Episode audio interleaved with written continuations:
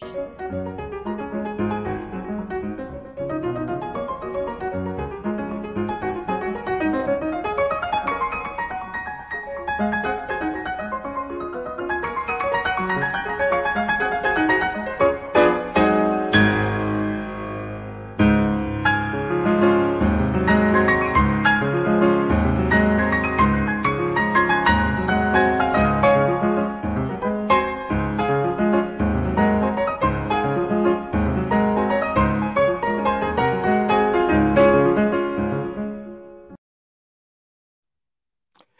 buenas noches, bienvenidos a otro live, eh, otro programa en vivo. Hoy es lunes 22 de julio del 2021 y por supuesto hay eh, muchísimos, muchísimas noticias, muchísimos, eh, muchísimas notas, temas para en la mesa sobre Cuba. Y, por supuesto, la, situación también del coronavirus que mencionaré brevemente porque no quiero eh, perder mucho tiempo en, ese tema, independientemente de que, eh, tiene una importancia vital. Pero antes que todo, antes que todo, eh, quisiera que me ayudaran a compartir el programa. Yo lo voy a hacer en, los diferentes grupos. por favor, ayúdenme a compartir el programa para, eh, después lo voy a compartir también en el, muro personal para ya empezar con, los contenidos, ¿no? Pero les agradezco que se tomen unos minutos, unos minutos para eh, compartir el programa. Eh, como les digo, hay muchísimos temas, sobre todo lo, que, todo lo que está relacionado con lo que ha pasado a partir del, del 11 de julio, que es una fecha que sin duda ya está en la historia de la, en la historia de nuestro país, en la historia de nuestra isla, y, marcó, marca, marca un momento crítico dentro del desastre que hemos vivido en los últimos años.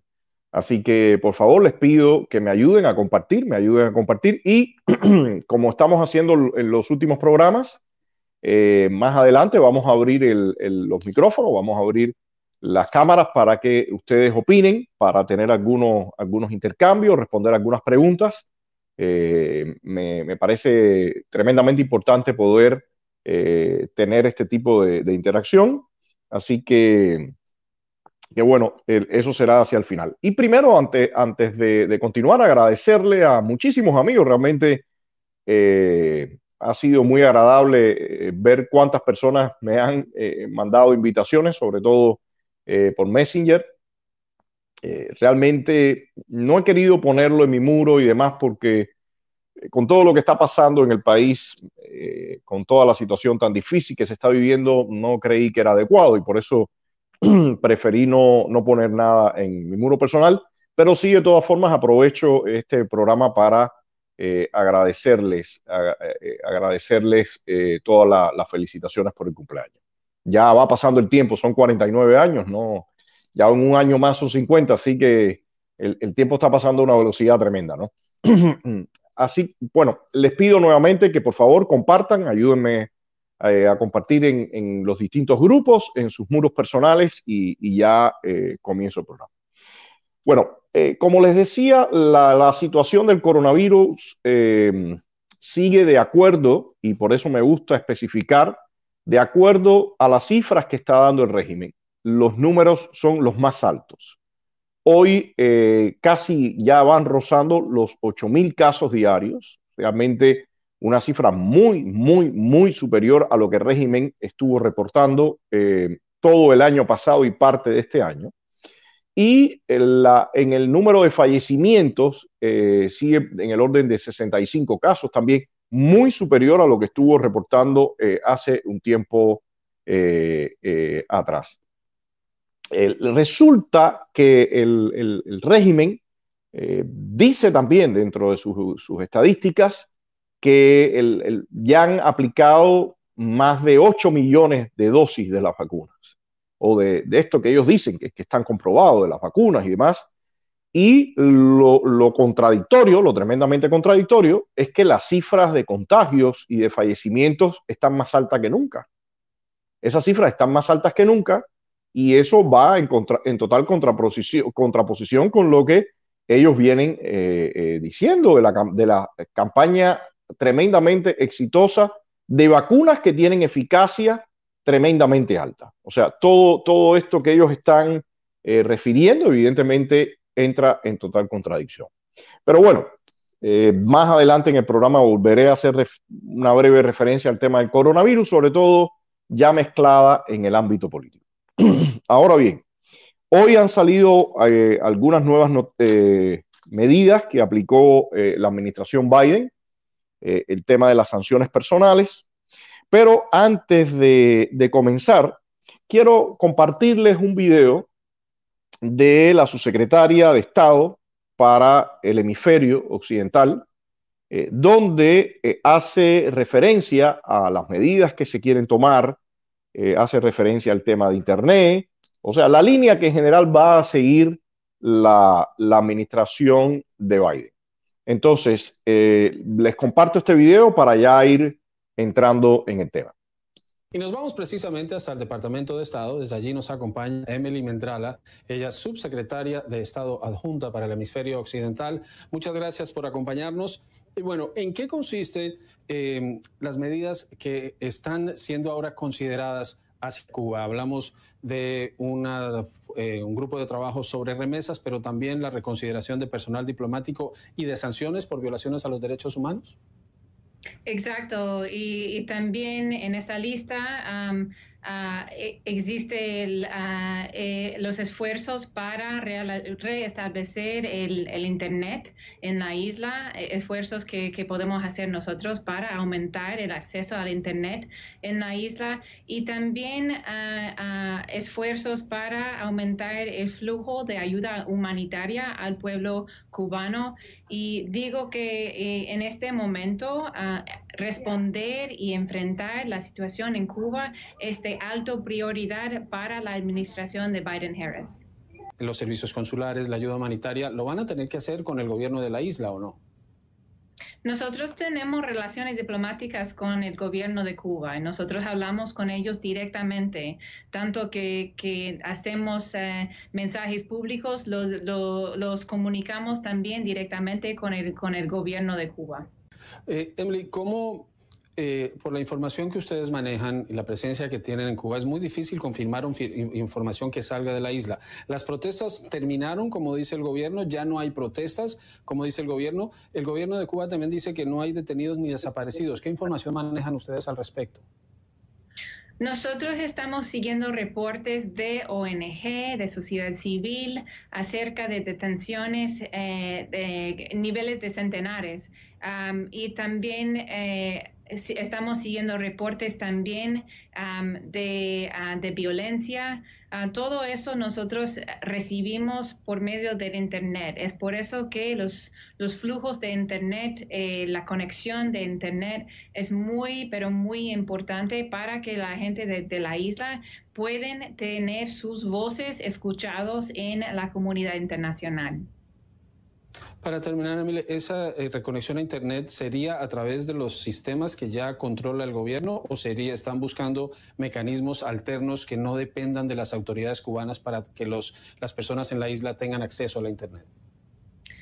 Hay opciones. Ah, nosotros estamos revisando las opciones ah, para aumentar eh, el Internet y el, acceso al Internet en la isla. Hasta el momento no tenemos nada que anunciar, pero es, es algo que está en, en, en, discusiones aquí en el gobierno de los Estados Unidos. Emily Mendral es la subsecretaria de Estado adjunta para el hemisferio occidental. Bueno, Como ven, hay tres puntos fundamentales que la subsecretaria maneja. Eh, dice, Internet, ayuda humanitaria y servicios consulares. Una de las preguntas interesantes del periodista es que cómo se va a hacer todo esto. ¿Se va a usar, eh, se va a hacer a través del, régimen? O sea, se va a usar, eh, se van a usar los mecanismos o, o los carriles que el régimen tiene establecidos y ella responde que el gobierno de los Estados Unidos tiene relaciones eh, diplomáticas con el régimen de La Habana. Eso es decir de alguna forma, bueno, se usarán algunas vías que tienen que ver con el régimen. El régimen ha sido tremendamente claro y ha dicho que todas las cosas tienen que pasar a través de él. O sea, que para poder eh, usar alguna vía que sea directamente con el pueblo cubano, no, podría estar el régimen en el medio. No podría estar el régimen ahí. Esto es lo mismo que pasó con Venezuela. Y yo les quiero, les quiero, les quiero eh, señalar o mostrar algo. Todo lo que estemos viendo con respecto a Cuba, tenemos que fijarnos en lo que ha ido pasando con Venezuela. Venezuela es ahora un referente obligado para entender lo que puede ir pasando en Cuba. Porque no tengo dudas de que el régimen, siendo quien asesoraba o quien manejaba o quien guiaba al chavismo, va a usar lo mismo en el caso nuestro. Y eso lo hemos visto ahora con el tema de las protestas y lo hemos visto, eh, eh, lo, vemos con todo, pero en específico todo este proceso de conversaciones que evidentemente ya tienen con la nueva administración, bueno, hay que ver lo que va pasando en Venezuela. Recordemos que a partir de que se dan todos estos problemas, eh, el chavismo rompe, le da una patada a las supuestas negociaciones que habían con la oposición, incluso algunos de los representantes de este, de este sector de la oposición terminan encarcelados, como es el caso de Freddy Guevara. Así que, señores, miremos todo lo que está pasando en Venezuela para entender lo que está pasando acá en Cuba. Recuerden que cuando Guaidó y su, y su gente dijeron que la ayuda humanitaria que estaba en Cúcuta iba a pasar, el chavismo dijo que no, que no iba a pasar. Al final no pasó y eh, esa ayuda la tuvieron que repartir, la tuvieron que desviar para otra parte porque no pasó. Luego, eh, eh organizaciones o la institución de Naciones Unidas fue autorizada por el chavismo y entonces entró ayuda, alguna ayuda humanitaria. Es decir, el chavismo tuvo que autorizar, aquí es evidente que el castrismo tendrá que autorizar para que algo entre ahí. A no ser que la administración norteamericana eh, decida eh, eh, crear o, ponerle presión, o, presión al régimen cubano y entonces la ayuda humanitaria no tiene forma que entre. El tema sería la cuestión de Internet. Los servicios consulares, bueno, el régimen ha estado pidiendo en los últimos tiempos que aumenten esos servicios consulares, así que yo me imagino que si la administración quiere aumentar los servicios consulares ahí en su embajada en La Habana, eso no va a ser una mayor dificultad. Y recuerden que siempre hay una relación recíproca. Si el, si el gobierno de los Estados Unidos aumenta su personal en la embajada de La Habana, bueno, el régimen entonces aumenta también eh, su personal en su embajada en Washington. Ahora, el tema, el tema de Internet. No queda claro, no ha quedado claro. Eh, eh, recordemos que la vez anterior, cuando en algún momento se estuvo hablando de la Internet libre, la Internet libre para todos los cubanos, al final se asumió y se aceptó la, Internet de los teléfonos móviles de Texas y incluso se pidió que se bajaran algunos precios y demás, pero siempre, siempre controlada, eh, controlada por el régimen. Así que, bueno, veremos a ver qué ocurre en esto. Por cierto, eh, ya hace más de una semana, en unos días eh, van a ser las dos semanas, el régimen frenó con una represión brutal, con unas palizas brutales, a palazo limpio, a patada limpia, a piñazo limpio, y ahora estamos metidos en todo este proceso de que le está pasando la cuenta a la gente, están realizando juicios sumarios. Eh, los contactos que tienen eh, los familiares con los apresados es, nulo en muchos casos. Hay personas que evidentemente están haciendo silencio, quizás saben ya dónde están, están sus familiares, pero no se están atreviendo a decirlo públicamente por los chantajes a que son sometidos por el régimen. Los listados hablan del orden de 500 arrestados. Para mí esa cifra es tremendamente inferior a la real, lo que por supuesto las personas no están queriendo reportar eh, eso que, si, sus familiares están o no arrestados. Mm, la situación, yo diría, que, ha sido usada por el castrismo para lanzar una, una señal de eh, escarmiento eh, para que todo el mundo vea cómo ellos están actuando y que las consecuencias realmente son bajas. Yo, yo diría que todo, todo esto requiere un análisis, pero eh, voy a extenderme un poquitico más para ver eh, por dónde van estas tendencias en cuanto a, las relaciones, las sanciones. Hoy eh, recuerden que, que aparecieron nuevas sanciones dirigidas a individuos, en este caso a Álvaro López Miera, que es el jefe del ejército, y a, la institución o al grupo de los boinas negras. Lo ahí no hay nombres, ahí no hay nombres fijos. Están dando, lo están dando como, como, como grupo, como institución, como sector del ejército, me imagino. Aquí quiero también mencionar algo. Y por eso les digo, les digo la importancia de estar viendo lo que ha ido ocurriendo en Venezuela. Recordemos que en Venezuela, ahí está Diosdado Cabello, Nicolás Maduro, Jorge Rodríguez, Delcy Rodríguez, todo, todo este grupo, eh, Tarek Al-Sami, algo así se llama también ese otro. O sea, todo, todo esa, toda esa claque que primero fueron sancionadas por el Departamento del Tesoro, incluso hay orden de captura y recompensa por la entrega de información o de estos individuos. No obstante, ahora se está proponiendo, según esto, un supuesto diálogo con estas personas.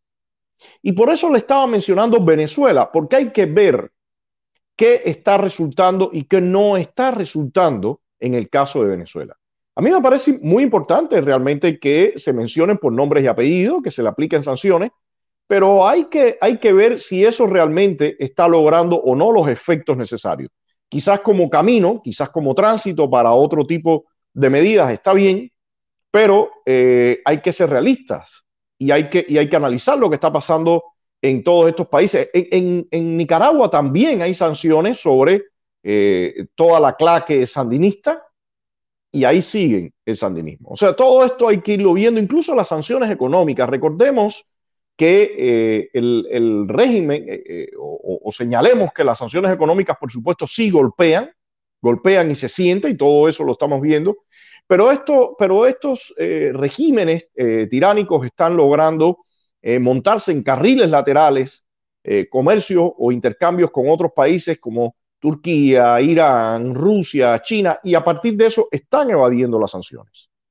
Eso es lo que ha pasado con Venezuela y eh, si bien se, se, esperaba eh, que las sanciones tuvieran casi una pegada demoledora, no, no, no lo ha logrado. O sea, sí los ha frenado, los tiene en una situación difícil, pero no ha sido la estocada para eh, desmantelar este tipo de sistemas. Entonces, eh, yo quisiera eh, compartirles también todo esto que ha venido saliendo en relación a eh, las, medidas. Aparecen dentro de la reunión que estuvo, se tuvo con la Casa Blanca apenas hace unos días, salió en todas las noticias, un grupo, un grupo de personas que, que estuvieron muy vinculados con el famoso deshielo de, eh, del expresidente Obama. Quisiera ponerle eh, las declaraciones que hizo eh, Carlos Saladrillas, alguien que, como muchos de ustedes saben, estuvo bien metido en ese proceso de deshielo. ¿Y mm, qué está comentando? ¿Qué está comentando uno, unos cuantos años después del famoso deshielo? después que le tiraron la puerta, le patearon la mesa a Obama, se burlaron de él, eh, ¿Qué está planteando eh, por acá Carlos Saladrillas? Bueno, esta reunión fue una reunión para la gente de la Casa Blanca escuchar los distintos puntos de vista de un grupo diverso y amplio eh, que se convocó de, la comunidad cubanoamericana, entre los que estaba yo y había muchísimas otras personas. Y se tomaron el tiempo de escuchar. Todo el que quiso hablar tuvo su oportunidad de decir lo que pensaban. Y en algunas cosas, por supuesto, hubieron ciertas discrepancias, pero hubieron un, gran, una, gran mayoría, un gran consenso en algunas cosas, como la necesidad de ayudar al pueblo cubano y la necesidad de aliviar la crisis humanitaria que está pasando Cuba en este momento la necesidad de ayudar al pueblo cubano y la necesidad de aliviar la crisis humanitaria que está pasando el, pueblo cubano en estos momentos. Miren, eh, yo creo que las cifras que está reportando el régimen cubano, ese aumento de las cifras, y yo le he mostrado acá a ustedes muchísimas veces las gráficas, el comportamiento totalmente atípico, distinto, el patrón totalmente distinto al que siguen todos los países de la región en especial me he estado enfocando en República Dominicana.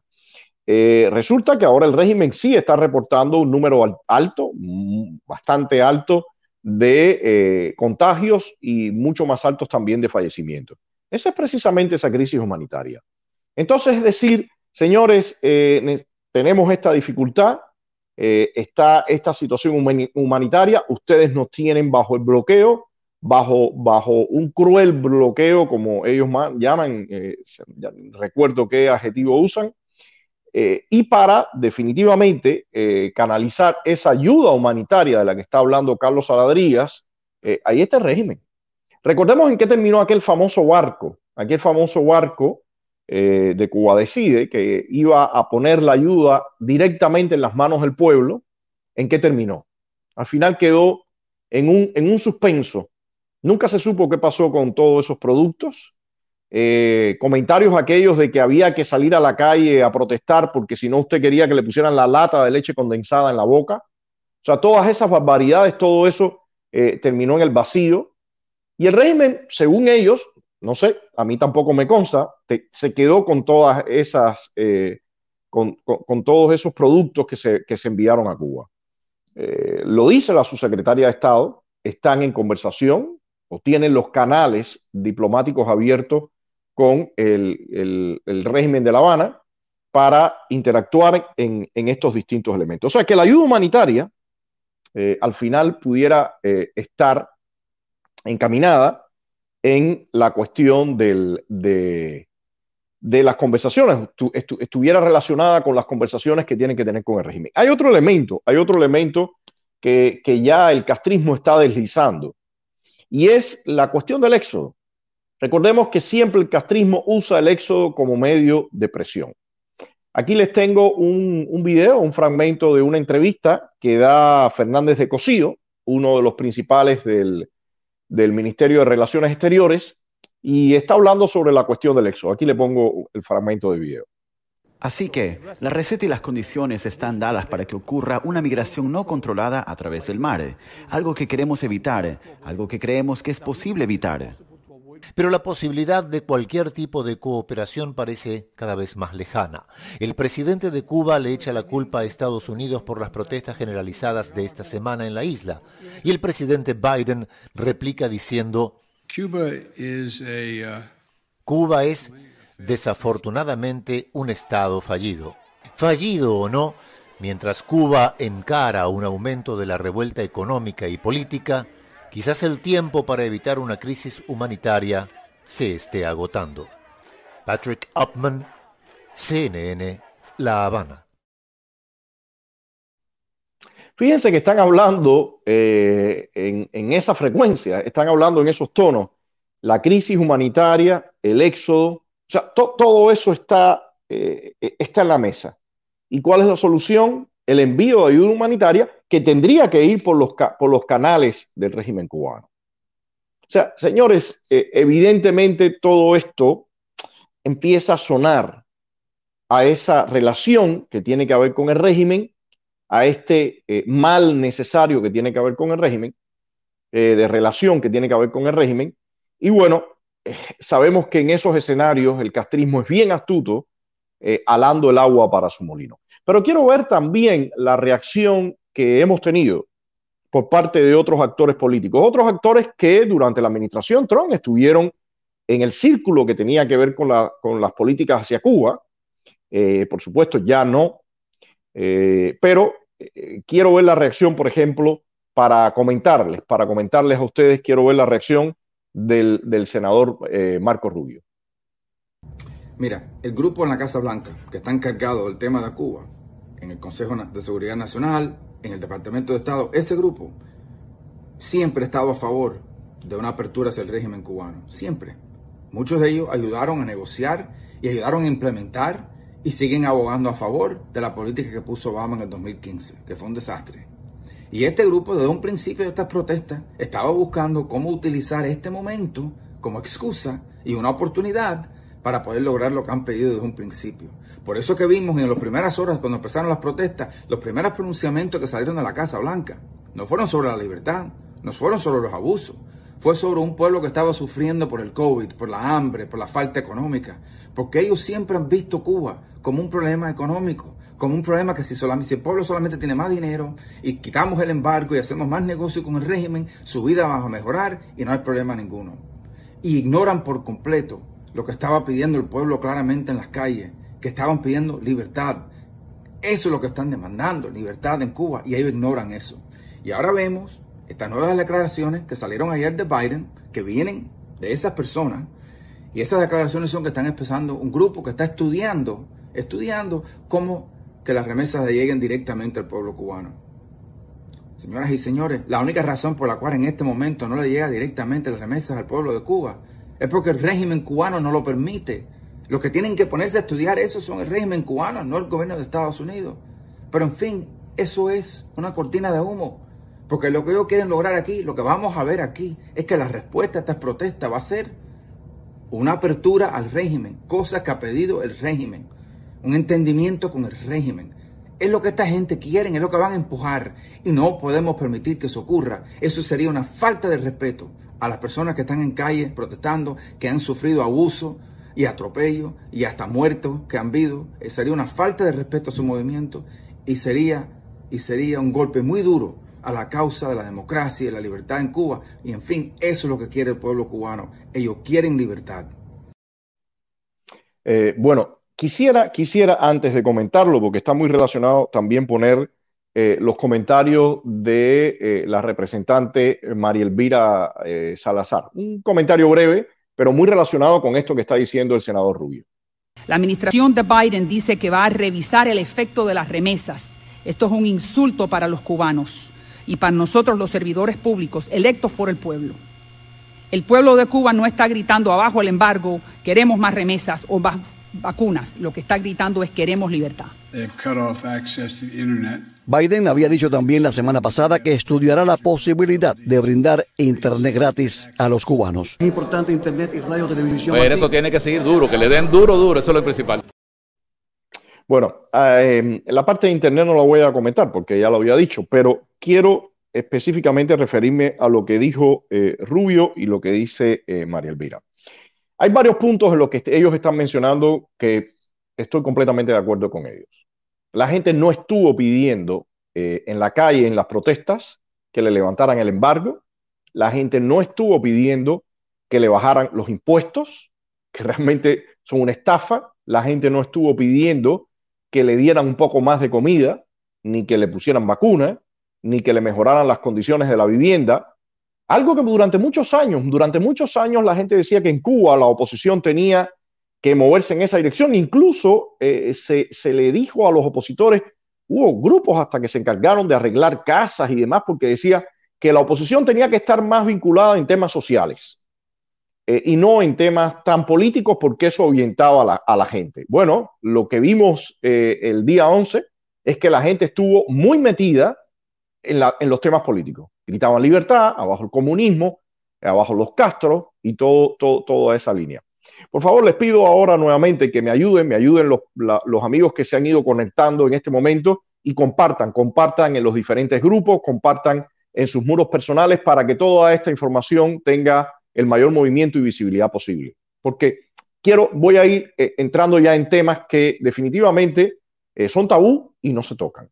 Entonces creo que hay que, hay que buscar y hay que lograr la mayor visibilidad de esto para ver si estas discusiones se empiezan a aprender y empiezan a, circular, porque urgen que estas discusiones que hoy tengamos después, sobre todo cuando también participen ustedes, estén en las redes sociales y pasen de las redes sociales ya a los medios de comunicación y dejen de ser tabú. Bueno, en lo que, a lo que seguía, la gente gritó y pidió eso. No estoy completamente de acuerdo con, eh, en ese sentido, con el senador Rubio y la representante María Elvira. Eh, también estoy de acuerdo con que la línea que se está buscando es una línea que quizás eh, tiene ciertas diferencias o se está planteando de una forma diferente, pero en esencia está yendo por la, está mostrando por lo menos el, rumbo de lo que fue la, política cuando Obama. Recordemos, y lo puse acá en otro de los live, que en el, en el mismo 2009 ya Obama lanzaba eh, todo esto de aumentar las remesas, aumentar los viajes y demás. O sea, que realmente no hay, no hay eh, en ese sentido algo distinto a lo que inicialmente se planteó con la política de Obama por allá por el año 2009. Por supuesto, después, ya en el 2014, cambió y los pasos fueron agigantados en regalarle todo al régimen cubano y no, eh, y no pedirle nada. Pero hay un tema acá que yo quiero tocar. Hay un tema acá que yo quiero tocar y, me gustaría, y me gustaría, aunque lamentablemente, como he dicho, eh, hay una especie de, cortina, hay una especie de muro que no permite los intercambios en, temas que son eh, y, realmente se echan a un lado. Pero a mí me gustaría también, eh, ya que, ya que el eh, Rubio y, y, María Elvira hablan de falta de respeto e insulto, y en ese punto yo estoy de acuerdo con ellos, después de haber visto todo lo que ha pasado, después de, las severas golpizas frente a cámara, después de todos estos, eh, todas estas farsas de, juicios y todo este, todo, esto, esto, estas, em, estos procedimientos expeditos que están lanzando a la gente a la cárcel por un año y, quizás por, por, más si unen eh, distintos eh, delitos, entre comillas, eh, todo eso, evidentemente, todo, todo, eso que está haciendo el régimen y decir que, todo, y, que la situación se va a solucionar con remesas o con abrir los servicios consulares y demás, a mí me parece realmente un insulto, me parece una falta de respeto.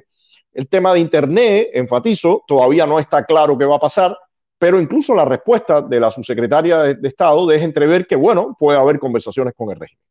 O, sea, dicho esto, en lo que estoy de acuerdo con eh, el senador Rubio y la congresista o la representante María Salazar, tengo también que decir que cuál es la propuesta que ellos tienen.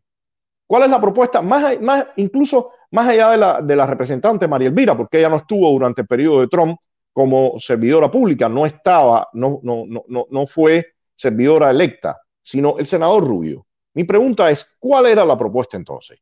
La propuesta era las sanciones y después qué con la oposición, y por eso el título del de live de hoy, y después qué con la oposición. Porque la oposición se quedó colgada de la brocha. La oposición precisamente por, porque hubo, eh, se escogieron actores específicos y se les dio un protagonismo, se trató de imponer ese protagonismo, se trató de imponer esas agendas un gran sector de la oposición se quedó completamente colgado de la brocha. Y precisamente el sector que se había enfrentado a la política de Obama y a la política de deshielo. Los que, los que nos enfrentamos y dijimos desde un principio, esa política es un desastre, eso no, no va a funcionar, hay que aumentar las sanciones. Ese sector que tomamos esa posición, después nos dejaron esperando supuestamente un apoyo que nunca vino. Y se apoyó las agendas, como por ejemplo principalmente la de Cuba Decide, y se dejó a todo ese sector de un lado, senador Rubio. Y eso no era desconocido, no era desconocido por su parte. Yo, en lo personal, se lo dije en la cumbre de Perú y le entregué un documento que varias veces publicado, ya un documento que es público, donde le estoy diciendo todos los, errores de estrategia que se están cometiendo. Entonces, yo estoy de acuerdo que hay que irle arriba a esa política de regalarles al régimen lo que, no, lo que sencillamente le va a dar oxígeno.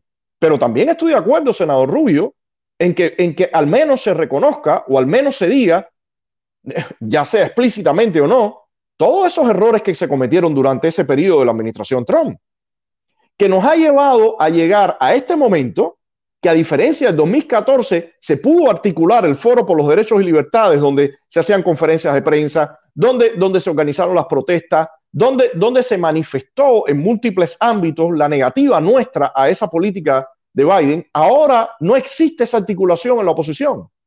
La oposición mucho más débil que en el año 2014, después de un periodo de cuatro años del presidente Trump, donde usted, senador Rubio, tuvo una gran, influencia en las políticas hacia Cuba. Y le digo, no fue por desconocimiento. A mí me encantaría, a mí me encantaría ver una, un, tener un intercambio con usted o que existiera una respuesta eh, de su parte para entender por qué se cometieron esos errores, por qué no se apoyó a la oposición interna de la manera que se tenía que haber apoyado.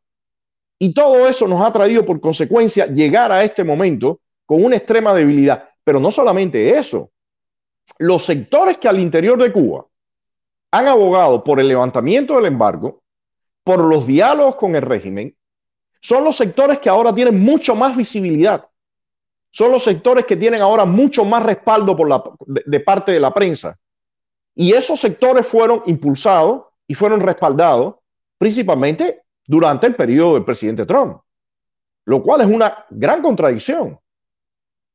Les digo, el tema de Cuba, en el momento en que estamos, con lo que ha pasado, con lo que está sufriendo las personas, con lo que está sufriendo la familia, es un tema que tiene que venirse y poner en esta mesa y tiene que discutirse con claridad. Yo espero, yo espero que en algún momento se rompa esa cortina y los periodistas puedan ponerle un micrófono al senador Rubio y preguntarle sobre estos cuestionamientos, un micrófono al eh, representante Díaz Valar y cuestionarlo sobre estas cosas.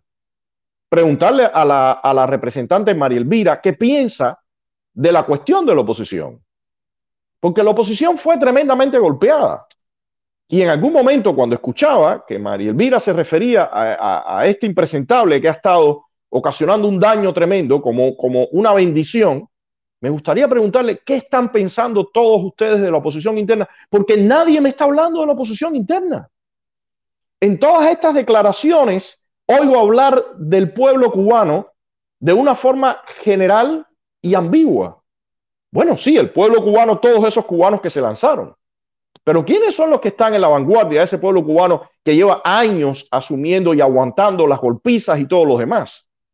Son los opositores, son los activistas, muchos de ellos dispersados por La Habana o por otras provincias, desperdigados sin ningún tipo de apoyo.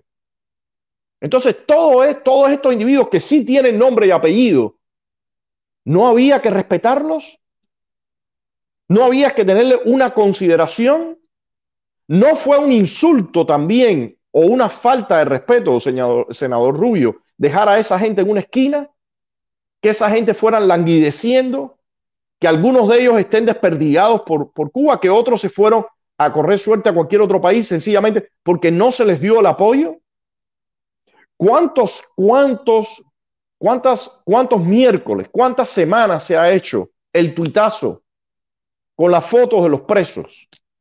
presos que han pagado un costo altísimo, presos que llevan algunos más de 20 años.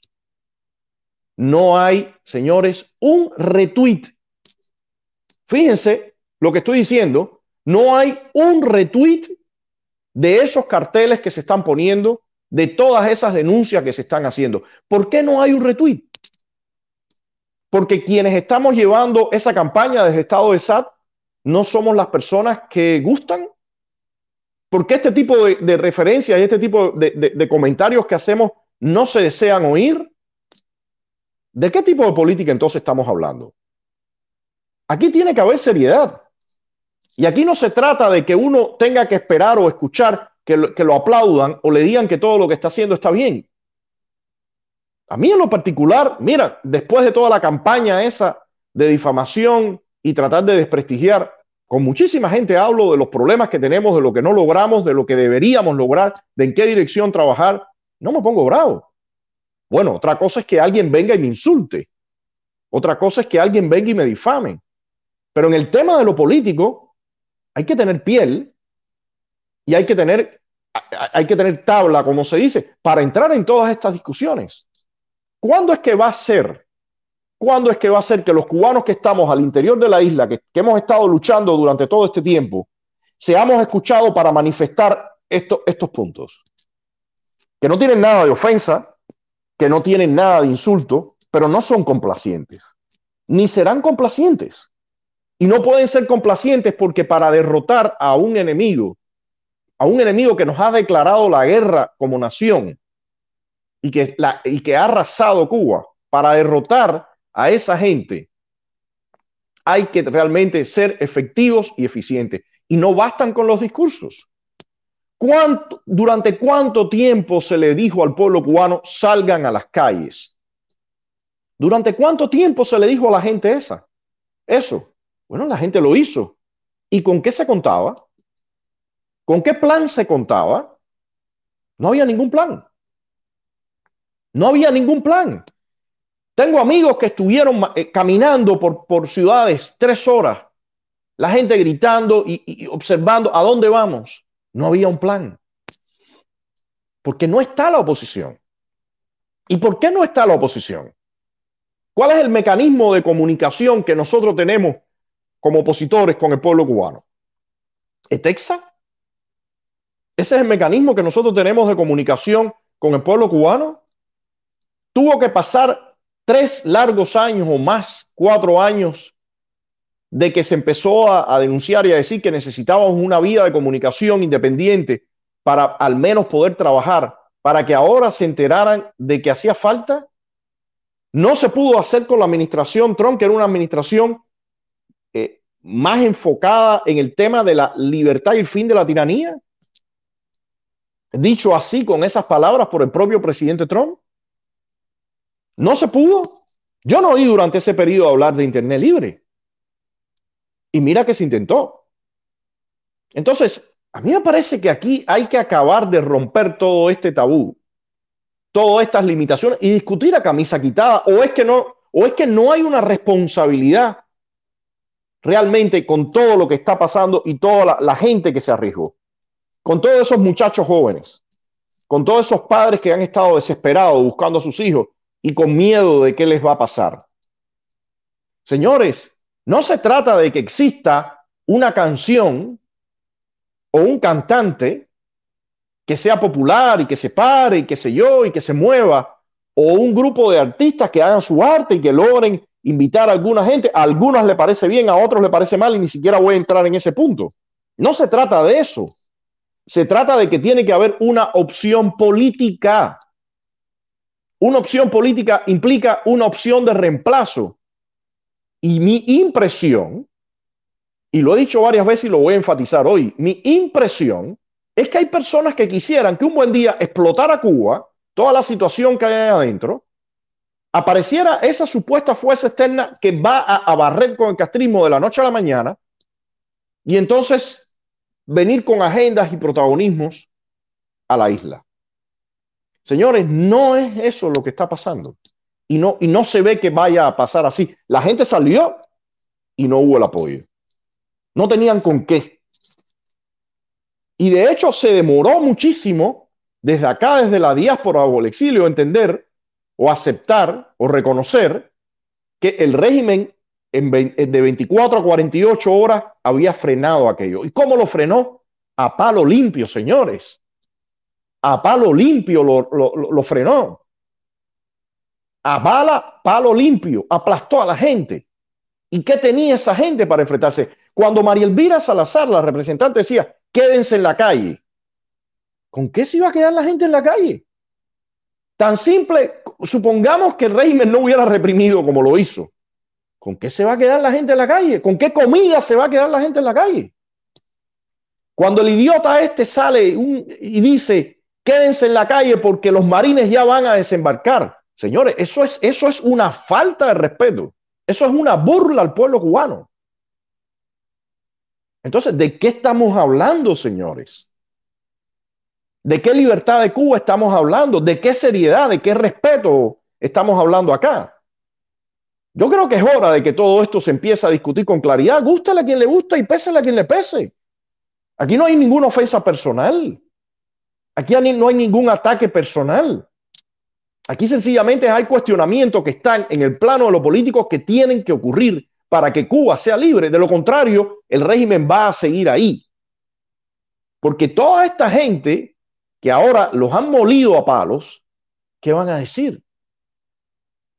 ¿Me están apoyando porque hicieron un concierto o porque, bueno, perfecto, que se señale lo que ha pasado, que se hagan manifestaciones de protesta en otras partes y se señale la situación que está ocurriendo al interior de Cuba? Por supuesto que eso es necesario, pero para nada es suficiente, para nada es todo lo que se necesita para aguantarle las manos al régimen Señores, enfrentar a este tipo de sistema es cosa seria.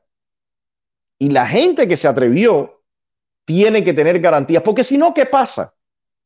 Bueno, ya yo he estado leyendo, ya yo he estado leyendo la carta o el comentario que le hace Junior García, que lo tuvimos acá en un programa, Silvio Rodríguez, diciéndole, pidiéndole que interceda por los presos.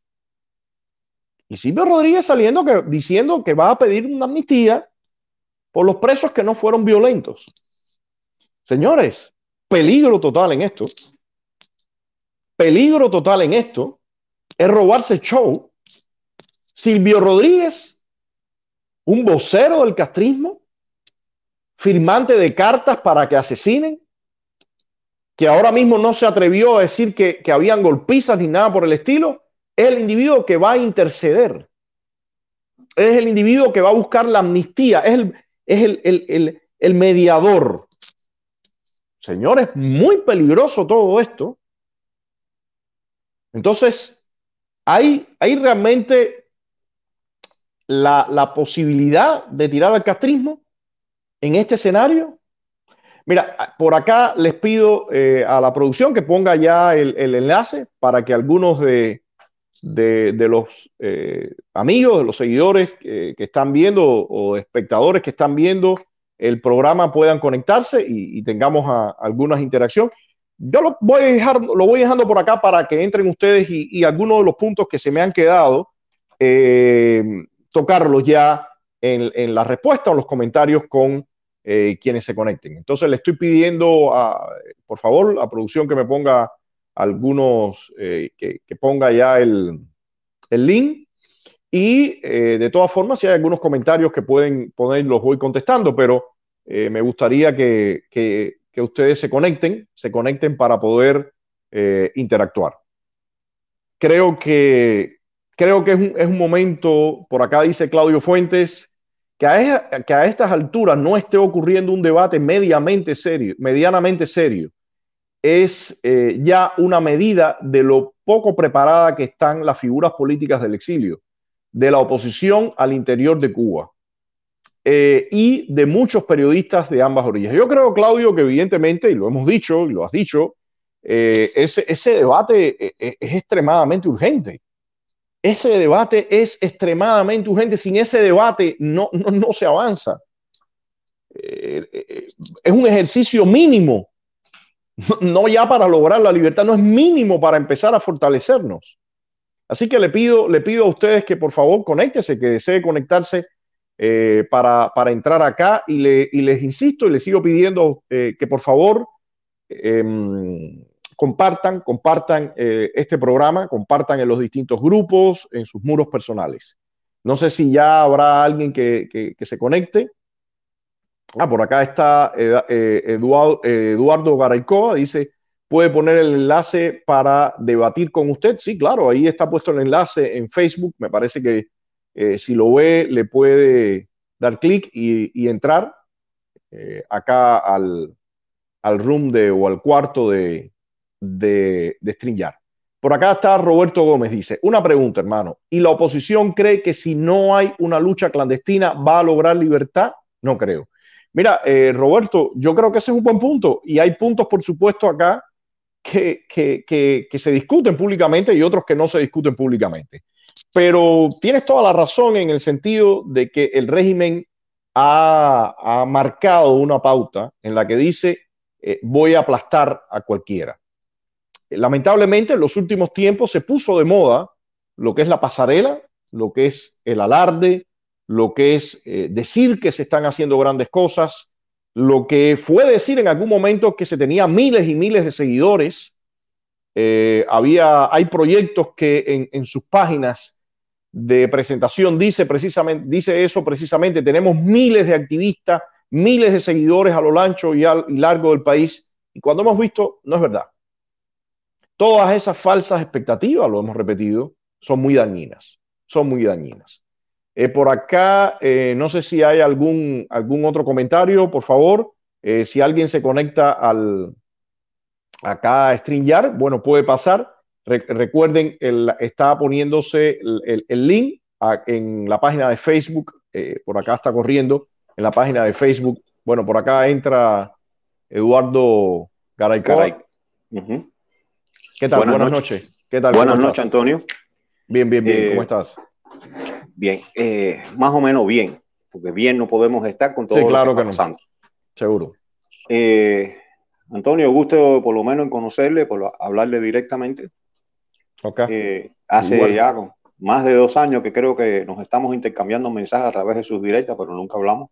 Vamos a hablar hoy, vamos a tener esa oportunidad. Estaba más o menos oyendo lo que usted estaba diciendo y creo que sí, estoy de acuerdo con usted. Hace mucho tiempo que un debate sincero y sano entre todos los que realmente desean remover a la dictadura es necesario. No es hoy, o sea, no es ahora por lo que sucedió, sino hace mucho tiempo. Yo creo que ese, serio debate, ese debate claro y conciso entre todos los que quieran de verdad eh, extinguir a esa dictadura y crear una nueva sociedad, una nueva república, hace más de 60 años que tenía que haber sucedido, pero no sucedió. Así que nos toca a nosotros hacer lo imposible ahora, por sentarnos, dejar las diferencias a un costado, echarlas a la espalda y encaminarnos en una sola dirección. Derrotar a la dictadura, ayudar al pueblo cubano en todo lo que sea necesario con ese objetivo y desde ahora empezar a pensar en un plan para cuando se derrota la dictadura, la dirección eh, que debe tomar el país para tener una transición hacia la democracia lo más corto posible. En las propuestas mías y de muchas otras personas, nosotros vamos con la constitución del 40. Esa es nuestra propuesta. Por eso le digo que hace mucho rato nosotros intercambiamos. A partir de ahí creo que nosotros podemos hablar. Eh, puedo decirle también a usted y a las personas que le están escuchando, aunque muchos de ellos nos escuchan a nosotros en otros canales, de que algo que llama poderosamente la atención es la falta de representación de organizaciones políticas, no solamente por sus líderes o por sus seguidores, sino al menos porque el pueblo explícitamente hable de sus proyectos. Y en esa dirección tengo que decir, quizás sea peyorativo, quizás sea muy pretencioso, pero es la realidad y nosotros podemos incluso proveer las pruebas de que la constitución del 40 como proyecto de toda la nación ha estado representado en las calles de Cuba. Señor, personalmente le pido, humildemente le pido, que podamos establecer un diálogo usted y yo y muchas otras personas y llegar a un consenso del rumbo que debemos seguir para acabar con la dictadura. Ese es mi llamado. No, yo creo, mira, eh, Eduardo, y lo hemos hablado en otros programas, eh, intercambiando con los mensajes y demás.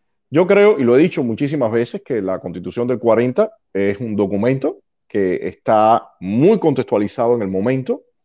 Eh, evidentemente tiene, eh, en cuanto a la parte dogmática, puntos importantes, muy importantes.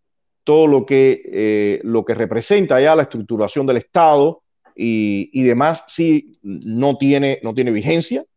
De todas formas, no me correspondería a mí, lo, he repetido también, eh, muchas veces no me corresponde a mí decir exactamente cuál va a ser, cuál sería en un momento determinado de transición, la, qué, variante se va a usar, si de momento eh, se va a lanzar eh, temporalmente una ley fundamental o, se va a usar parcialmente la constitución del 40 para después pasar a un proceso de elaborar otra, otra constitución. O sea, hay múltiples variantes, múltiples variantes que se han usado en distintos países y contextos durante un proceso de transición. Yo creo que lo principal acá es que esté abierta la discusión. Lamentablemente eh, he visto que algunos de sus colegas insultan, eh, ofenden. Yo en lo particular, te hablo con toda franqueza, he tenido incluso que bloquear porque yo prefiero, me parece mucho más productivo que entrar en, insultos y demás, tener una, una discusión, un debate en el que podamos estar o no de acuerdo, pero que finalmente quienes están observando este, este intercambio sacan algo provechoso. De los insultos y demás no se saca, se saca muy poco. Eh, en ese sentido, déjame terminar mi, punto. terminar mi punto. En ese sentido, me parece que, por, supuesto, pongan ustedes sus puntos en algún momento, los debatimos, los discutimos. Y como te digo, eh, desde Estado de SAT también hemos hecho un proyecto, unas propuestas, eh, un esbozo realmente, porque eso implica, o sea, un proceso de transición implica ya cuando se está en el, en el, en el proceso mucho más, pero se ha, hecho, se ha, hecho un esbozo de propuestas para un proceso de transición. Eh, no pretende ese esbozo eh, ser nada definitivo, por supuesto, porque quien, quien ha visto procesos de transición y la historia demuestra que depende mucho del desenlace final, de cómo cae la tiranía y después que eh, en ese momento inicial qué rumbo toma. Eso define tremendamente el futuro de las naciones cuando eh, se sale de un sistema totalitario. Mire, Antonio, yo le voy a decir algo. O sea, básicamente estoy aprovechando el momento sí, de todas formas, Eduardo, te, te, te, agradezco, pero sí te pediría ser breve para dejar pasar a otras personas. otro momento no hay problema. Yo lo que le propongo a usted, lo que le quiero traer como propuesta, es eh, ponernos de acuerdo entre nosotros, hacer una directa conjunta en la cual podemos específicamente empezar a hablar de estas cosas, porque yo no voy aquí ahora a explicárselo todo, los puntos de vista y las circunstancias por las cuales eh, nosotros pensamos que es una muy buena solución para hacer una transición y echar a andar una república nueva. Ya después se pueden hacer muchas cosas. Eh, modelos como este, por ejemplo, fueron planteados con las mismas soluciones con la transición en Polonia, la transición en Hungría, la transición en Rumanía, la transición en Checoslovaquia.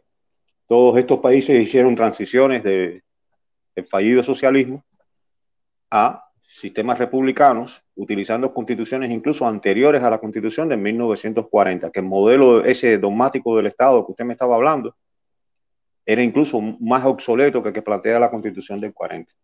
No vamos a entrar aquí ahora en toda esa serie de argumentos, pero sí me gustaría y le traigo la propuesta, ¿por qué no nos sentamos en público y debatimos y resolvemos nuestras diferencias en público y llegamos a un consentimiento? Tengo que decirle también que estuve oyendo lo que dijo acerca de su campaña con los presos políticos. Eh, nosotros estuvimos intentando poner algo junto que no funcionó muy bien. Ahora estamos haciendo algo mm, distinto. Queremos eh, llevar la verdad de lo que ha sucedido en Cuba, no solamente hoy o en los últimos días, sino también la, verdad histórica de lo que ha sucedido para buscar el apoyo del pueblo norteamericano, que es el gran engañado junto al pueblo cubano en todo esto. Aquí estamos hablando de los actores políticos, de los políticos, pero en realidad esos actores tienen que estar de alguna manera respaldados por el soberano, por el pueblo, y aquí ambos pueblos, tanto el pueblo norteamericano como el pueblo cubano, han sido largamente manipulados y engañados. Así que en esa dirección estamos caminando ahora y tenemos una campaña en ese sentido. Personalmente voy a hacer todo lo posible por las, estas campañas que ustedes están haciendo por los presos políticos, empezarlas a difundir también en las cuentas de Twitter del Movimiento Constitucional. Ok, perfecto, perfecto. Eh, Eduardo, bueno, eh, queda eh, por mi parte, vamos, eh, conversamos un día, nos ponemos de acuerdo, podemos hacer un, programa para hablar sobre el tema de la constitución del 40. De hecho, en, la serie, no sé si lo, habrás visto, en la serie Cuba República, exacto, hubo un, capítulo que dedicamos al tema de la constitución del 40, así que yo creo que está eh, perfecto. Bueno, pues podríamos quizás tomar ese capítulo como punto de partida, más o menos con la referencia o con las posturas que tienen ustedes hablar de lo, de lo, que nosotros hemos estudiado, entendido, analizado y propuesto en muchos otros lugares y a partir de ahí ver cómo avanzamos. Perfecto, Entonces, perfecto. me mantengo en contacto con usted, le mandaré aunque sea un mensaje a ver cómo nos ponemos de acuerdo internamente y le planteamos esto al público. ¿Ok? Ok, ok, perfecto. Gracias. Buenas gracias, buenas noches, Rodile. Muchas gracias y muchas gracias, público también. Hasta luego. Gracias, gracias. Bueno, eh, no sé si Dice por acá, bueno, mira, eh, Ibrahim, hay un, hay un tema que te menciono rápido y, te digo, mm, me gustaría que le pasaras la vista al, programa que se hizo de Cuba República, como le estaba mencionando Eduardo, Eduardo lo vio. El tema es que hay una parte dogmática en las constituciones que tiene que ver con lo que son los derechos y libertades fundamentales. Esa, esa parte en la constitución del 40 yo diría que, que, que, es bastante aceptable, que es bastante eh, eh, está es, bien salvable, o sea, es bien aplicable todavía. Pero la parte que tiene que ver con la estructuración del Estado, donde te habla de la, la, las estructuras del gobierno legislativo, cómo está constituido el, poder judicial, cómo está, o sea, todo, todo eso no existe en Cuba. En Cuba nada de eso existe. Entonces tendrías que pasar de una, de una estructura cero a una estructura planteada y, una estructuración del Estado planteada que, no, no, existe en la isla en este momento. Entonces, todo eso, eh, como yo mencionaba, tiene que ver, eh, con, qué rumbo vamos a tomar tiene que ver con el fin de la tiranía, quiénes son los actores políticos que preponderan, en qué situación se da. O sea, hay muchos elementos que hay que tomar en cuenta para un proceso de transición que tú no puedes llegar, eh, y esa es mi visión, de un día para otro y decir, esto es lo que va a imperar. Independientemente de eso, lo decía, hay veces que se eh, eh, aplican ciertos eh, elementos de la Constitución, hay otros que que se dejan descansando, dormidos, o se dejan ahí. O sea, hay, muchas variantes, pero todo eso, como decía, depende de los escenarios. No me parece adecuado antes de, ya estar de frente a ese momento, decir, no, lo que hay que hacer es esto. Bueno, cada cual viene con su propuesta y, sus puntos de vista. Bueno, ese tema lo dejo por acá. No sé si hay em, otro, otro participante, Alejandro. Buenas noches, ¿me escucha? Sí, buenas noches, buenas noches, ¿cómo estás? Eh, bien, bien, mira, yo quería, rápido, yo quería hacer un comentario porque yo vi una noticia hoy que decía que Bruno Rodríguez quería pedirle a la administración de Biden tramitar las remesas a través de, de Fincimex. Y ya sabemos que es el monstruo de Fincimex. Exactamente. Y me llama la atención porque es exactamente lo que está diciendo la administración de Biden, que el problema es la remesa, etcétera. Lo, lo que hemos visto ya y quería ver tu, opinión en ese tema, porque es que como que es como que ya están laying the groundwork, como se dice en, inglés, la fundación, para establecer ya el, muñeco de las remesas. Mira, Alejandro, yo lo decía acá, hay que, hay que ver un poquitico en la historia. Eh, todos estos movimientos que tratan de borrar la historia precisamente tratan de quitarnos esa herramienta. Cuando uno ve lo que ocurrió en el año 2009, eh, incluso de cara a la cumbre, creo que era la cumbre de Margarita, eh, que iba a Obama, eh, él arrancó em, eliminando las restricciones de la remesa y de los viajes, porque según esto, eso generaría mejores relaciones con los países de la región. Recordemos que en aquel momento el, ALBA y todo aquello estaba viento en popa y a toda vela, ¿no? El socialismo del siglo XXI. El, el, arrancar nuevamente y hablar de una situación humanitaria que hay que ayudar al pueblo cubano y arrancar nuevamente con el tema de las remesas y los viajes y también decir que hay, que hay relaciones diplomáticas, que el régimen eh, em, ya están conversando. Bueno, es que los mecanismos son los que ellos han establecido y, y, ellos al final han terminado chantajeando. Si no es a través de mí, no hay nada. Entonces, yo estoy de acuerdo contigo, Alejandro. Yo pienso que esto, que esto pinta, va y, va y nos equivocamos. Ojalá que nos equivoquemos, pero esto pinta a estar enrumbado en la misma dirección de lo que ocurrió con Obama. Es que yo lo veo desde el punto de vista de que y el cubano que no le llegue remesa. ¿Me entiendes? Eh, Porque están enfocando tanto la remesa, la remesa, la remesa. Por Dios, la mayoría de los cubanos no tienen un familiar afuera que los ayude con las remesas. Las remesas ya sabemos que lo único que hacen es, llenarle los bolsillos y darle liquidez para que ellos puedan operar a una escala eh, global. Eh, exactamente, Alejandro, porque aquí hay un punto fundamental.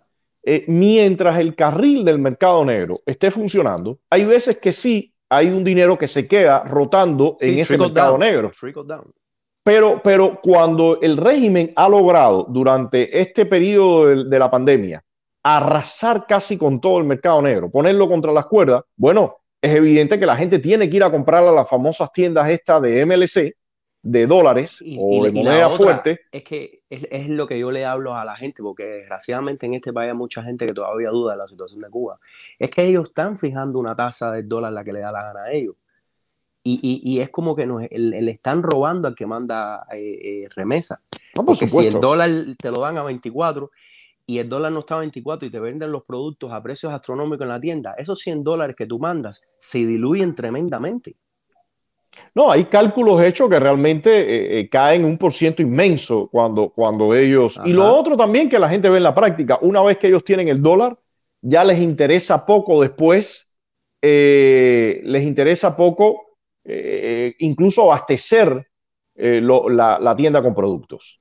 Definitivamente. Así que... y, bueno, y para terminar, Fincimex, por Dios, se sabe ya que eso es una compañía de, del castrismo esa compañía no se debería ni mencionar, esa compañía debería estar sancionada a muerte. Pero bueno, ahí lo dejo. Así que gracias. Ok, gracias, gracias, gracias. No, no, no, para nada, para nada, Alejandro. Bueno. Eh, no sé si, si tienen otro, otro comentario por acá, otro comentario para responder, o alguna otra persona. Eh, ¿Algún otro comentario de quienes están viendo el programa? Bueno, ya llevamos una hora y cuatro minutos, pero si si no aparece ningún comentario, voy, voy cerrando. Dice Ibrahim Herrera, el problema cubano es constitucional. Bueno, eh, yo no, no creo que, hoy sea el momento para entrar en, esa discusión, ya lo he comentado. Eh, me parece, y, se, lo digo a todos los, seguidores que están planteando el tema de la constitución de 40, por supuesto, cada cual tiene eh, el derecho de enfocarse en un tema que le interese. Eso a mí me parece parte de la libertad individual. Pero hoy en día el problema es mucho más complejo. Hoy en día es que tienes un sistema totalitario que mata, está dispuesto a matar y hacer lo que le dé la gana por mantenerse en el poder. Entonces, eso honestamente me parece que es un poco más complejo que decir que hay que restituir un documento del año 1940 que, como les dije, en su parte dogmática tiene elementos muy válidos, en su parte orgánica está completamente desenfocado porque no es la realidad que tenemos, o sea, que implicaría eh, que habría que hacer amplios ajustes. Todo eso, como repito, depende de mucho del contexto en que ocurra y eh, bueno, espero en algún momento tener algún intercambio con, con Eduardo eh, para hablar específicamente de esos puntos. No sé si hay algún otro comentario por ahí sobre los temas que estábamos tocando, de, la situación que se está viviendo en el país, de toda la represión a partir del, del 11 de, julio. Dice Iván Delgado, no olviden que el mercado negro está institucionalizado. El mercado negro es la herramienta que utiliza el gobierno cubano para generar empleos. Eh, mira, hay, un, tema acá, hay un tema acá. El mercado negro claramente el régimen lo manipula. El régimen manipula el mercado negro, eh, tiene cómo ejercerle presión, ahora mismo le ha ido arriba, pero dentro de todo ese ámbito económico es, de alguna forma el resquicio por donde el cubano puede eh, entrar. Entonces, han hecho lo imposible en los últimos tiempos por aplastarlo y, evidentemente lo han conseguido porque se han montado en el tema de la pandemia.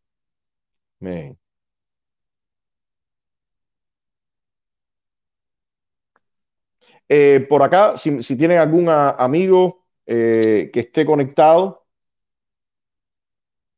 algún amigo que esté conectado en el, cuarto para pasarlo y, comentar con él. Hola, buenas noches, Elvis, ¿cómo estás? No sé si me oyes. ¿Aló? Ya parece que estás activando el micrófono. Ya te, ya te escucho ya. Oh, ok. Eh, nada, saludos desde aquí, de, desde New Jersey. Eh, ¿Qué tal? ¿Cómo estás? todo bien, todo bien, bueno, dentro de lo que cabe, ¿no? Eh, sí, sí, sí. Si te, quería hacerte una pregunta, porque eh, ustedes han insistido mucho en la necesidad de, establecer un debate eh, con diferentes grupos opositores, eh, etcétera. ¿Quién, quién tú ves como una persona, como, como alguien, alguien que pudiera liderar ese tipo de debate, que pudiera tener, digamos, el acceso y la aceptación y el prestigio, porque al final es importante el tema de, que alguien que sea respetado eh, across the board, no dicen los americanos, no, eh, en, todas las diferentes eh, vertientes de la oposición que pudiera llevar a cabo ese tipo de debate. Y, y, si, y si ustedes tienen, digamos, un, yo, sé que ustedes tienen una plataforma sitio web de Estado de SAC, que es bastante eh, completa, pienso yo, eh, eh, y bastante clara de los puntos que, que consideran más importantes, etc. pero si se ha iniciado ese tipo de, consenso, de trabajo de consenso entre los diferentes grupos por alguien, como para establecer ciertas prioridades, ¿no? De manera que darle a, a los negociadores, vamos a decir, dentro de la administración, etcétera, de determinadas, eh, digamos, puntos de, negociación, ¿no? Por ejemplo, yo pensaba, la, vez pasada estaba mencionando determinadas cosas que tienen que ver con eh, el poder militar en Cuba, ¿no? El, tema del servicio militar obligatorio, eh, el tema, por ejemplo, en, términos ideológicos, del, caso del, del PSC, ¿no? Del Partido Comunista que está un cáncer porque está prácticamente eh, imbricado en todas las instituciones, empresas, ¿no? Estábamos, estaban hablando ahorita de, de Fincimex, etcétera, pero no todas las empresas, toda la, el sistema económico estatal está, por supuesto, eh, supeditado al, Partido Comunista. Entonces, yo pienso que hay determinados puntos de, ese debate de negociación que sería bueno eh, tratar de establecer un consenso entre los diferentes grupos eh, de oposición ¿no? y, y, elaborar al menos un documento programático en el cual todos estuvieran de acuerdo y que, que se pueda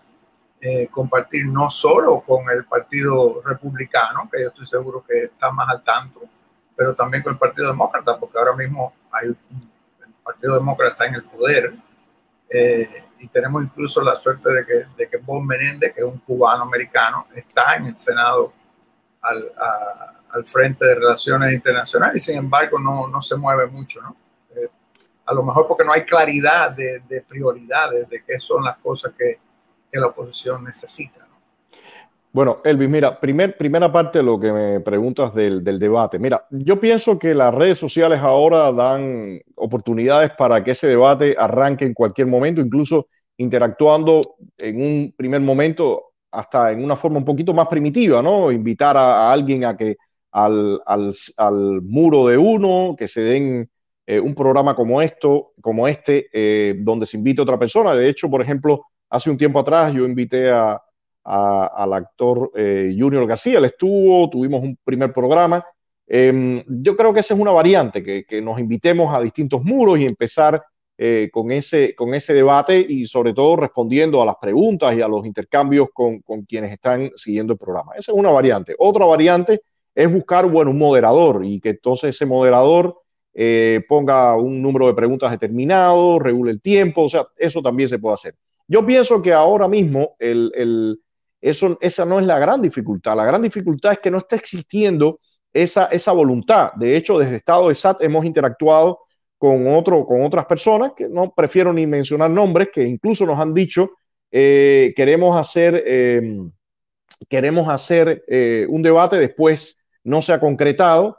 O sea, todo eso, todo eso está, eh, está vivo eh, no sé en qué momento los distintos actores deciden hacer ese debate, pero no, la, la, verdad es que no ha estado ocurriendo. Hay periodistas, el otro día yo tuve una entrevista con Amado Gil y José Luis Ramos de, de, de Radio eh, Martí, en el que ellos me, han, me comentaban que eh, intentaron hacer, eh, querían, han intentado hacer debates y no ha ocurrido.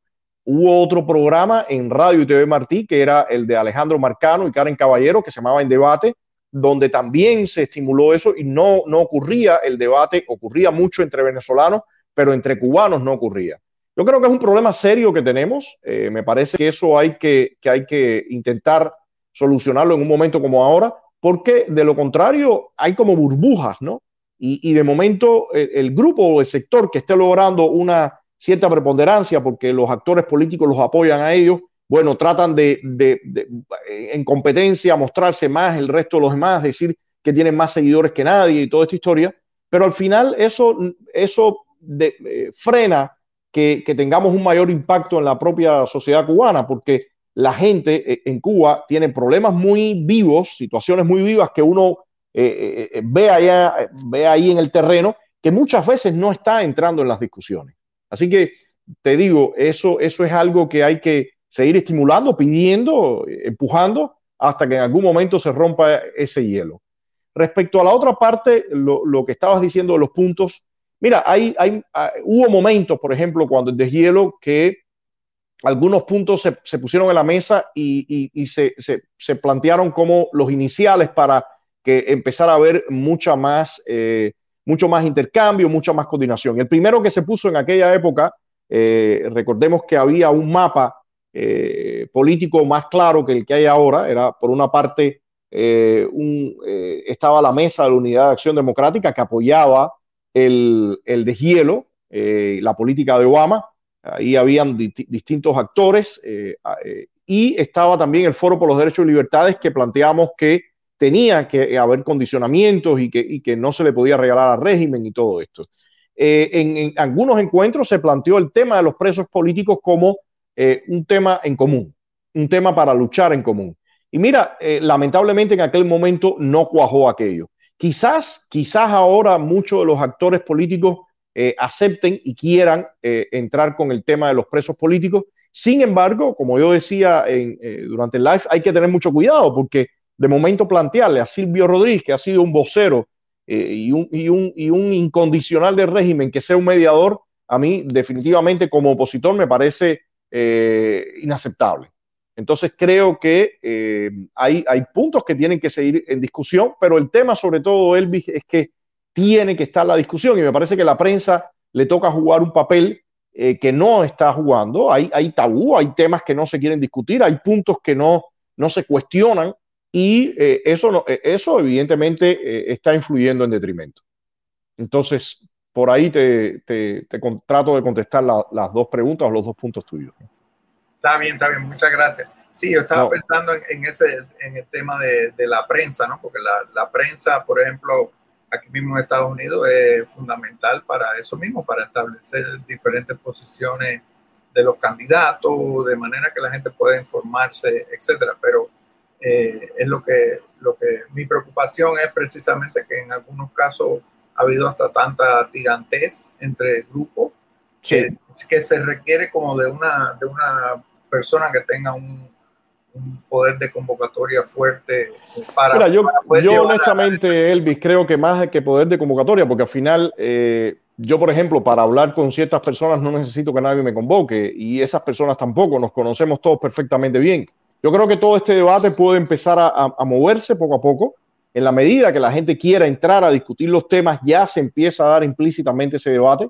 Y me parece que por ahí hay que arrancar, más que buscar a alguien que se convierta en una especie de mediador o algo así, me parece que tomaría un poco de más tiempo. Pero bueno, ese es mi punto. Quizás alguien me invita y me llama y yo le digo, bueno, perfecto, vamos y, y propongo tal eh, moderador, excelente, ok, vamos. O sea, yo creo que, que, lo que tiene que ocurrir es que se rompa ese hielo y incluso ya, como te mencionaba, hay periodistas muy conocidos, hay periodistas muy conocidos que yo creo que poca gente tendría inconvenientes de que, de que participar en sus programas o en, o en, o en alguna invitación de ellos a, para que se genere un debate. Bueno, muchas gracias. Bueno, bueno, bueno, gracias. Bueno, yo creo que voy, voy cerrando por acá, dice Iván Delgado. Esto, el pueblo cubano preparándose para lo que sería la próxima rebelión, sea definitiva. Mira, Iván, si, si no hay eh, los elementos de los que estamos hablando, por ejemplo, si no hay una vía de comunicación, resulta casi imposible poder establecer una, una, nueva, una nueva ronda donde la gente arrincona el régimen. El régimen, recordemos, y por eso lo repito eh, frecuentemente, el régimen no solamente fue a Venezuela a exportar la maquinaria de represión, el régimen fue a Venezuela también a aprender.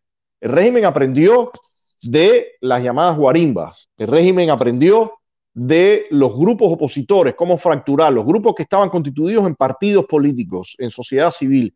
El régimen aprendió el manejo de la prensa en un país donde no tenía las mismas condiciones que eh, en Cuba, donde no existe una prensa independiente. O sea, el castrismo no anda de tonto por ahí, el castrismo anda buscando todo lo que se le pegue para ellos finalmente eh, concretar sus planes. Así que eh, creo que cualquier, cualquier visión que haya de, de, seguir y volver a, levantar a la gente para que se enfrente al castrismo, me parece que tiene que tomar en cuenta los aciertos y desaciertos y, sobre todo herramientas básicas que si no tenemos resulta casi un imposible. No voy a decir un imposible porque no me gusta ser absolutista, pero eh, resulta casi un imposible arrinconarlos y, sobre todo terminar con la tiranía, que es el objetivo eh, final de nosotros. Yo creo que voy cerrando por acá, ya, ya voy para una hora y veinte minutos. Eh, en un próximo programa los invito a que sigan eh, participando. Me parece que es importantísimo este intercambio y, sobre, todo, sobre todo también dejar claro algo. Y yo le decía a, Eduardo Garaycoa cuando entró, eh, las personas que se han acostumbrado muchas veces en las redes sociales a insultar, a ofender, miren, les hablo con franqueza, yo en lo particular no tengo interés de intercambiar con ellos. Eh, no, no, no insulto, pero tampoco acepto que nadie me insulte. Entonces, quien ya haya participado de insultos y eso, lo invito a que vaya a otros espacios, no al nuestro, eh, no a, este live. No tengo ningún interés eh, en, caer en ese plano y, lo considero una pérdida de tiempo. Así que las personas que están por acá para hablar en los términos que, que, se ha venido hablando en los últimos programas que hemos hablado hoy, muy bienvenidas. Las personas que ya hayan participado en insultos y ofensas, bueno, los invito a que vayan a otro espacio porque por acá eh, no, yo en lo particular no tengo ningún interés de intercambiar con ellos. Así que les agradezco, gracias. Les pido a todos compartir. Creo que hay temas acá fundamentales que, deben circular lo más posible y los espero en otro próximo programa. Hoy es, eh, hoy es miércoles o jueves, ya yo estoy, hoy es jueves, eh, hoy es jueves. Se han ido pasando los últimos días y, uno se pierde. Hoy es jueves, el sábado intentaremos eh, ir a otro programa de cambio de bola. Lamentablemente, el sábado anterior tuve yo que, asumir el programa porque tanto Claudio como Gorky eh, no tenían conexión. Esperemos que este, este fin de semana eh, ellos puedan tener conexión y regresemos a, a cambio de bola. Así que les agradezco. Buenas noches a todos. Gracias, gracias por estar por acá y gracias por compartir. Buenas noches.